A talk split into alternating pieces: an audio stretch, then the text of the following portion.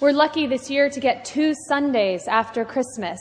It doesn't happen often, but this year we get a continuation of the Nativity story, bringing us this story of the three wise men and their strange, strange journey, sent from Herod to follow, of all things, a star.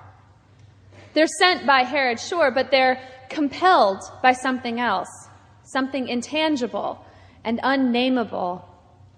These wise men scholars, mind you, not magicians or astrologers or traveling kings, but more like university professors, went off on their journey. Smart guys that they were, they probably were confused by what they saw.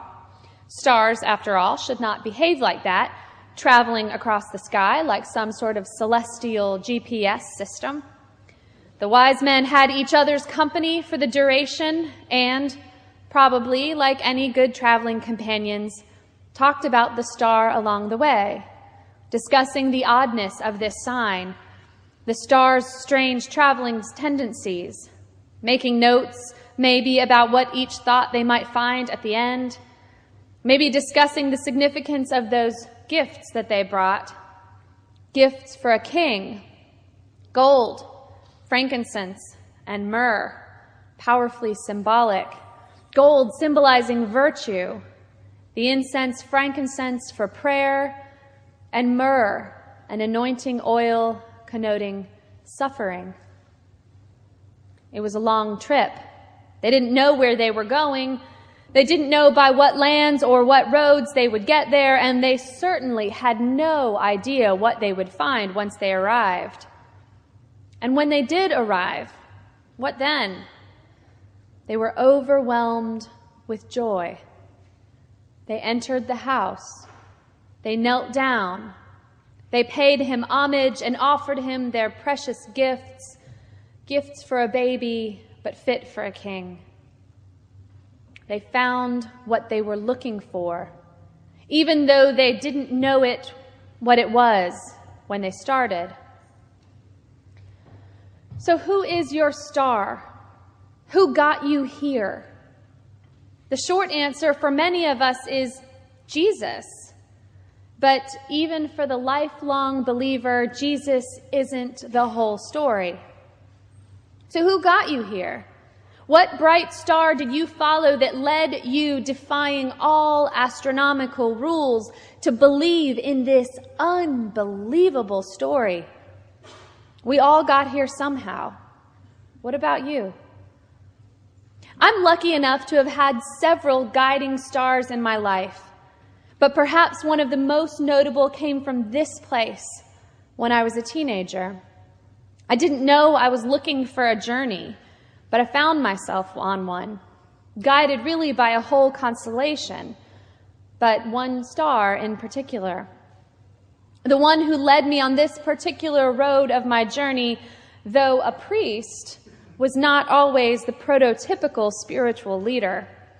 Loud and gregarious, the brand of faith that he introduced to us could easily be called not your grandma's Jesus.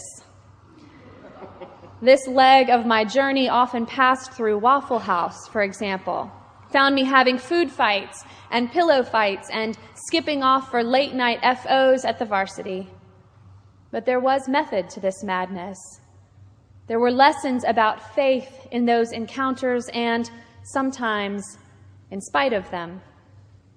I was taught faith through the challenge of the hands on experience, backpacking, building, serving, planning, playing, praying. The journey took me to new understandings of faith through relationship and taught me at that young age already to look for God's face in those faces around me. The star I followed on this journey pushed me again and again to reject easy answers and simplistic belief systems and helped me, encouraged me even to struggle again and again with questions and uncertainty and doubt. In the few years that I followed that star, I wasn't really sure where I was going most of the time. I certainly wasn't sure how I was going to get there or if I ever would, but I kept following as long as the star kept leading. So, who is your star? Or where is your star? A person, perhaps, that illuminated the faith for you in a way that meant you could finally, finally let your guard down and believe. Or an experience of worship, maybe, that convinced you that this is real stuff and that you are in the right place at the right time. But here's the thing about stars even the best and the brightest can only get you so far. For our friends, the wise men, lucky them, the star took them all the way to the doorstep. But then they had to open that door themselves, totally, completely unprepared for what they'd find behind it. They had to kneel down themselves on their own knees, on their own accord. They had to remember the gifts that they had brought and then offer them with reverence. They had to decide to believe. The star couldn't do that for any of them. The star, that wonderful celestial anomaly that remains indelibly inked in the story of our faith, even that star was limited. How did you get here?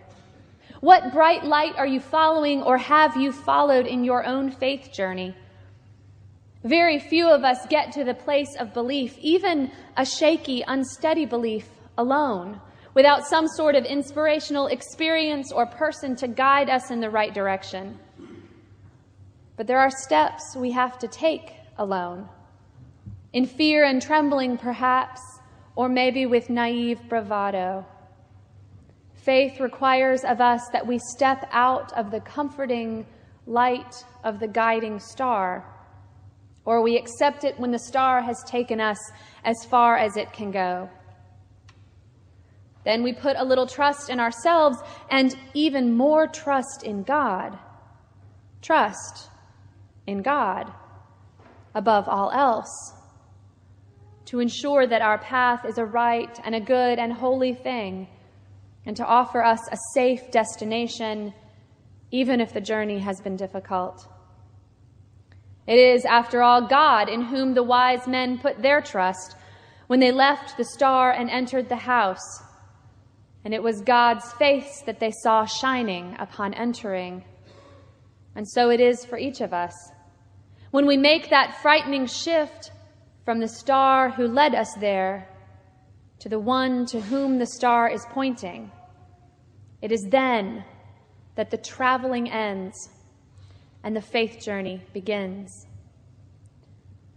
Amen.